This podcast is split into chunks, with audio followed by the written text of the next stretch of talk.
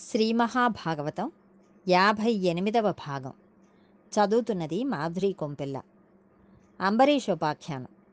అంబరీషోపాఖ్యానం ఒక మహాద్భుతమైన విషయం. అంబరీషుడు నాభాగుని కుమారుడు. నాభాగుడు అనే చక్రవర్తి సామాన్యుడు కాదు. ఆయన చాలా గొప్ప రాజు. అంబరీషుడు బ్రహ్మచారిగా ఉన్నప్పటి నుంచి సహజంగా కొన్ని గుణములు అలవడ్డాయి. ఆయన పాటించిన గుణములు మనందరం మన జీవితంలో పాటించవలసినవి. తపస్సు చేయడం ఎంత గొప్పదో.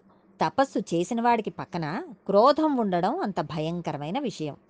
చాలా గొప్ప అధికారం ఉండి చటుక్కున కోపం వచ్చే స్వభావం ఉన్నవాడు ఈ ప్రపంచంలో అందరికన్నా ప్రమాదకరమైన వ్యక్తి. ఒక మహర్షి శాపమును ఇస్తే దానిని తప్పుకున్నవాడు మనకి కనపడ్డు. కానీ అంబరీషుడు మాత్రం అటువంటి మహర్షి శాపం నుండి తప్పించుకున్నాడు. అది ఈ చరిత్రకు ఉన్న గొప్పతనం.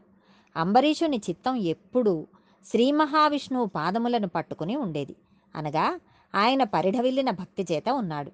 ఏది మాట్లాడినా హరిగుణములను వర్ణన చేస్తూ ఉంటాడు. ఆయన చెవులు ఎప్పుడూ మాధవుని కథాశ్రవణం వినడానికి ఉత్సాహమును పొందుతూ ఉండేవి. అంబరీషుడు భగవంతుని ముందు వంగి నమస్కరించే శిరస్సు ఉన్నవాడు. భగవంతుడిని నమ్ముకున్న భాగవతులు కనపడితే వారి పాదముల వాసన ముక్కుకు పట్టేట్లు వారి పాదముల మీద పడేవాడు. వారి పాదముల నుండి వెలువడే పద్మముల సువాసనను ఆయన ఆస్వాదించేవాడు. అంబరీషుడు రసేంద్రియమును గెలవగలిగాడు. ఏది పడితే అది రుచి చూపించాలని ప్రయత్నం చేసేవాడు కాదు. ఎప్పుడూ ఈశ్వరుని యందు మగ్నమై ఉండేవాడు. అయినా ఆయన రాజపాలనమును విస్మరించలేదు. అంబరీషునికి అంతఃపురముల మీద కోరిక లేదు. ఏనుగుల మీద గుర్రముల మీద ధనం మీద ఉద్యానవనముల మీద కొడుకుల మీద బంధుమిత్రుల మీద రాజ్యం మీద భార్య మీద కోరిక లేదు. కానీ వీటి అన్నింటితో ఉన్నాడు. దీనినే కర్తవ్యనిష్ట అంటారు. ఆయా విషయముల ఎందు వెరిగా వ్రేళ్ళాడడం లేదు. అలా పరమ పవిత్రమైన జీవితమును గడుపుతున్న స్థితిలో అంబరీషుడు సరస్వతీ నదీ తీరంలో అశ్వమేధ యాగం చేశాడు. దానికి వశిష్ఠాది మహర్షులు వచ్చారు. ఆ మహర్షులందరినీ సేవించాడు. భూరి తాంబూలములను ఇచ్చాడు. ఒక సంవత్సరం పాటు ద్వాదశీ వ్రతం చేయాలని అనుకున్నాడు.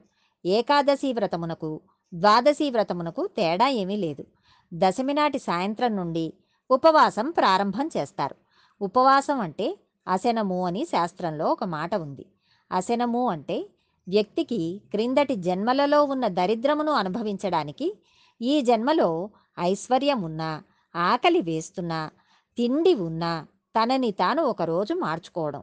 ఈశ్వరునికి దగ్గరగా బుద్ధి నిలబడడానికి ఎంత సాత్వికమైన పదార్థం తిని శరీరం నిలబెట్టుకోవాలో ఈశ్వరార్చితమైన సాత్వికమైన అంతే ప్రసాదమును తిని నిలబెట్టుకుంటే దానిని ఉపవాసం అంటారు. అంబరీషుడు ఏకాదశి వ్రతమును చేస్తున్నాడు. ఏకాదశి నాడు ఉపవాసం చేయాలి. ద్వాదశి నాడు పారణ చేయాలి. ఎంత తొందరగా వీలైతే అంత తొందరగా పదార్థములను తినేయడాన్ని పారణ అంటారు. పారణ చేసేటప్పుడు సూర్యోదయం అవగానే భోజనం చేసేసిన ఏమీ తప్పులేదు. నిత్యానుష్ఠానం చేసేసుకుని ద్వాదశి నాడు భోజనం చేసేయచ్చు. అంబరీషుడు సంవత్సరం పాటు సంతోషంగా ఏకాదశి వ్రతమును పూర్తి చేసేశాడు. ఏకాదశి తిథి అయిపోయింది. తెల్లవారి సూర్యోదయం అయ్యింది. సంవత్సర కాలం పాటు చేసిన ఏకాదశి వ్రతం పరిపూర్ణమైంది. యజ్ఞమును పూర్ణాహుతి చేయకుండా అసంపూర్తిగా మీరు ఆపివేసినట్లయితే ఆ యజ్ఞం పూర్తి అయినట్లు లెక్కకు రాదు. యజ్ఞ భ్రంశం అయిపోతుంది. ఇక్కడ ఏకాదశి వ్రతం పూర్తి అవుతోంది. ఎలా పూర్తి కావాలి? వీళ్ళు ద్వాదశి తిథి ఉండగా భోజనం చేయాలి. తాము భోజనం చేసే ముందు ఏడాది పాటు వ్రతం చేశారు కాబట్టి మొట్టమొదట కాళిందీ నది ఒడ్డుకు వెళ్ళి నదీ స్నానం చేశారు. అనంతరం మధువనంలోకి వెళ్ళి చక్కగా శ్రీకృష్ణ పరమాత్మకు అభిషేకం చేశారు. అక్కడికి బ్రాహ్మణులు వచ్చారు. వారికి దానములను ఇచ్చారు. వారికి కడుపు నిండా భోజనం పెట్టారు. వాళ్ళందరూ కడుపు నిండా తినిన తర్వాత ఇతడు ద్వాదశి పారణం చేయాలి. తను కూడా భోజనం చేయాలి.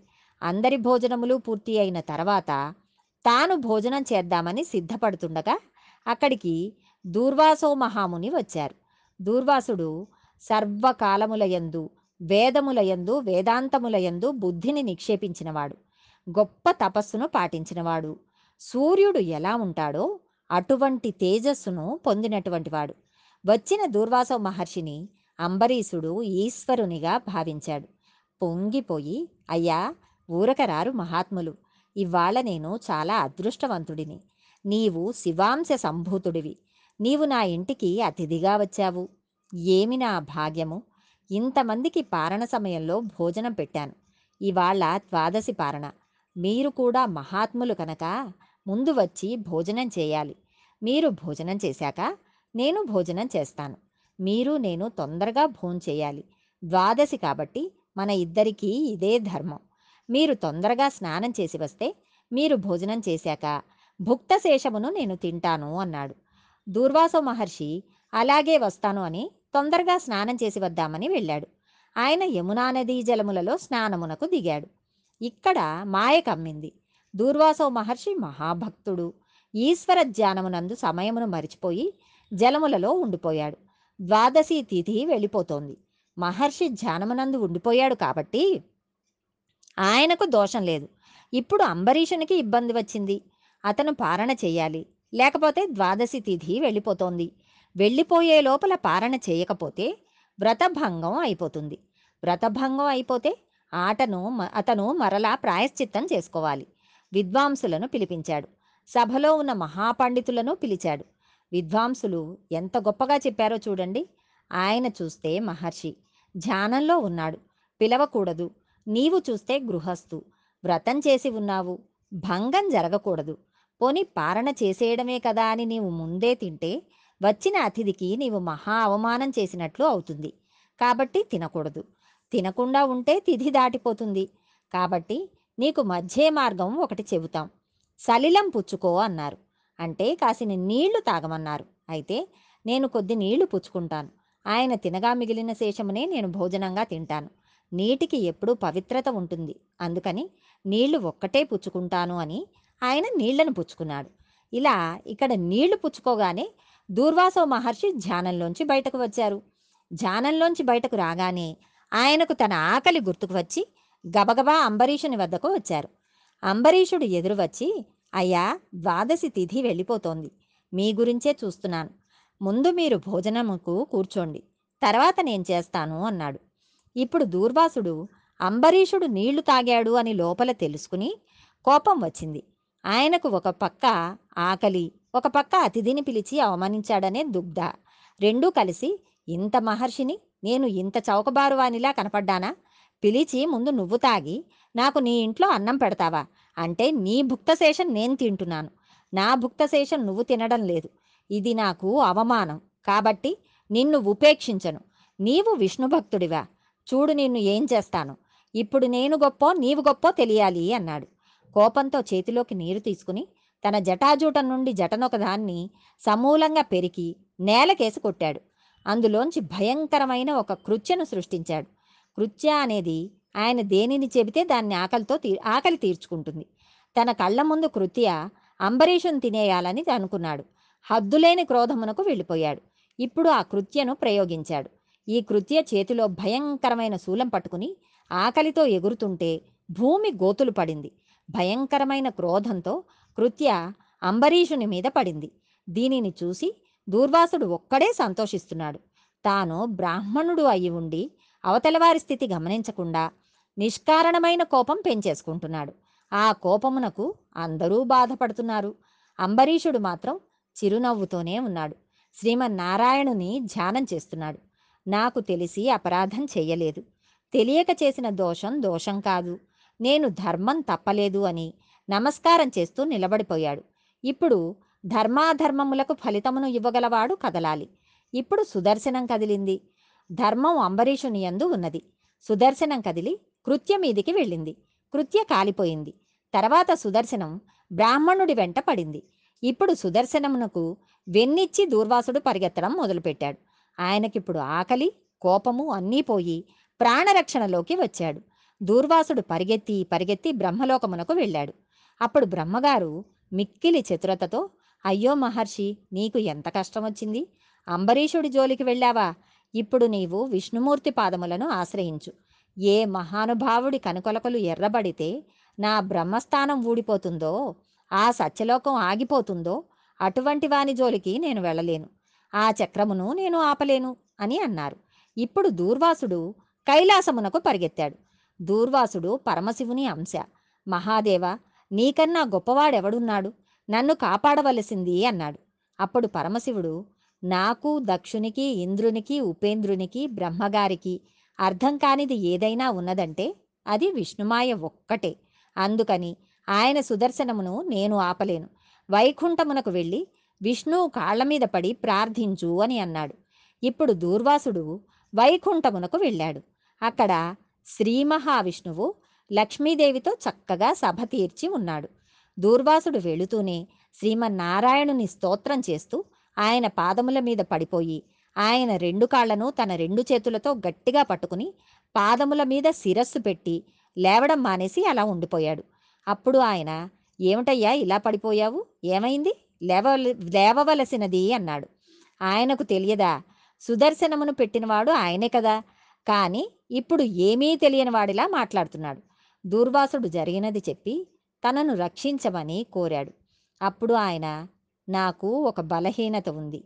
తీగలన్నీ పీకి తాడు చేసి పెద్ద ఏనుగుని కట్టేసినట్లు నన్నిలా నిలబెట్టేసి తాళ్ళతో కట్టి లక్ష్మీదేవి ఉన్నదని కూడా చూడకుండా నన్ను ఎత్తుకుపోగలిగిన వాళ్ళు కొంతమంది ఉన్నారు. వాళ్ళు నా మహాభక్తులు. వాళ్ళు నన్నే తలచుకుంటూ ఉంటారు. అలా పట్టుకొని వెళ్ళిపోయిన వారిలో అంబరీషుడు ఒకడు. నేనే కావాలి అని తాపత్రయే పాడేవాడి వెంట రక్షించుకోవడానికి నేను ఎలా ఉంటానో తెలుసా?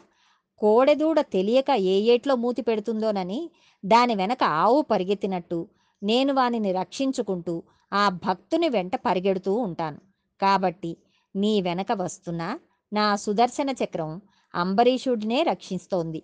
వాడు బ్రాహ్మణుడా తపస్సు చేశాడా రాజా కేవలం వ్రతం చేశాడా ఇవన్నీ నేను చూడను. పరమ భక్తితో ఉన్నవాడికి నేను వసుడనై ఉంటాను. అన్నిటితో ఉండి అన్నిటినీ విడిచి నన్ను పట్టుకున్నాడో అటువంటి వాడిని నేను పట్టుకుంటాను. నాకు అది ఒక లక్షణం అన్నాడు. నీవు వాని పట్ల చేసిన తప్పును నేను క్షమించలేను. అంబరీషుడు సాధువు కాబట్టి ఈ శరణాగతి ఏదో అంబరీషుడి దగ్గరకు వెళ్ళి ఆయన కాళ్ళు పట్టుకో అని అన్నాడు. ఇప్పుడు పరుగు పరుగున అంబరీషుని వద్దకు వెళ్ళాడు. దూర్వాసో మహర్షి భోజనం చేయలేదని తాను అప్పటికీ భోజనం చేయకుండా కూర్చున్నాడు అంబరీషుడు. అది ఆయన ధర్మం అంటే. అంబరీషుని పాదములు పట్టుకుని మహానుభావ ఈ సుదర్శన చక్రధారల నుండి నీవే నన్ను రక్షించాలి అన్నాడు. అంతటి మహాత్ముడు తన వలన క్రోధమును పొంది అన్ని కష్టములు పడి తన కాళ్ళు పట్టుకొన్నందుకు అంబరీషుడు సిగ్గుపడి వెంటనే లేచి సుదర్శన చక్రమును ప్రార్థన చేశాడు. ఈ ప్రార్థనను వింటే మనలను తరుముకు వస్తున్న దురితముల నుండి మనం కాపాడబడతాం. సుదర్శన చక్రమునకు నమస్కరించి కోరిన వాళ్ళకి నా దగ్గర ఉన్నది లేకుండా ఇచ్చిన వాడనైతే నేను ఎప్పుడూ ధర్మం తప్పకుండా ప్రవర్తించిన వాడనైతే నేను చేసిన పూజలకు శ్రీ మహావిష్ణువు సంతోషమును పొందినవాడైతే నీవు ఈనాడు మహర్షిని సంహరించాలని ఉద్యుక్తతను పొందుతున్న దానివి ప్రశాంతతను పొంది శాంతిని పొంది నీ యథాస్థానమునకు మరలిపోదుగాక అన్నాడు. దూర్వాసుని రక్షించడానికి తాను చేసిన తపస్సునంతటినీ ఒట్టుపెట్టాడు ఉత్తర క్షణం ప్రశాంతతను పొంది సుదర్శన చక్రం వైకుంఠమునకు వెళ్ళిపోయింది. దూర్వాసుడు ఆహా గృహస్థుగా ఉంటూ నీవు పొందిన దానిని నేను ఇన్ని ఏళ్ళు తపస్సు చేసి పొందలేకపోయాను. ఆ శ్రీ మహావిష్ణువు నామము జీవితంలో ఒక్కసారి ప్రీతితో చెప్పిన శ్రీమన్నారాయణుని పాదములకు నమస్కరించిన వారిని ఏ కష్టములు అడ్డవు. నీవు అటువంటి మహానుభావుడవు. నిరంతరం శ్రీమన్నారాయణ స్మరణ చేసేవాడివి. నీ వైభవము ఏమిటో నేను ఈవేళ చూశాను. మిత్రుడవై రక్షించావు. ఇక నుండి నీ పేరు అన్ని లోకములలో చెప్పుకుంటారు. నీ పేరు చెప్పుకున్న వాళ్ళకి శ్రీమన్నారాయణుని పాదముల యందు భక్తి కలుగుతుంది అని అంబరీషుడిని స్తోత్రం చేస్తూ దూర్వాసో మహర్షి వెళ్ళబోయాడు. అప్పుడు అంబరీషుడు మీరు బయలుదేరినప్పటి నుండి ఇప్పటి వరకు కూడా నేను భోజనం చేయలేదు. మీరు భోజనం చేస్తే మిగిలిన పదార్థమును భుక్తశేషంగా భావించి నేను తింటాను. ముందు మీరు భోజనం చేయండి అన్నాడు. అప్పుడు దూర్వాసుడు పరమ సంతోషంగా భోజనమునకు కూర్చున్నాడు. కాబట్టి క్రోధం ఒక్కటి ఉంటే ఎంతటి దానిని ఎలా పాడు చేస్తుందో మనం గమనించాలి. అందువలన క్రోధం ఒక్కదానిని పక్కన పెడితే తపస్సులో ఎంత కిందనున్నవాడైనా అంబరీషుడు ఏ స్థితిని పొందాడో మనం గ్రహించాలి. గృహస్థాశ్రమంలో ఉండి అంబరీషుడు సాధించిన విజయమునకు మనమందరం పొంగిపోయి అంబరీషుని పాదములకు వేయి నమస్కారాలు చేయాలి ఆ మహానుభావుడు అంబరీషుడు తదనంతరం తపస్సు చేసి ఈశ్వరుని పునరావృత్తి రహిత శాశ్వత నారాయణ సాయుధ్యమును పొంది తరించినాడు. జై శ్రీమన్నారాయణ. భగవద్ అనుగ్రహంతో మరికొంత భాగం రేపు తెలుసుకుందాం.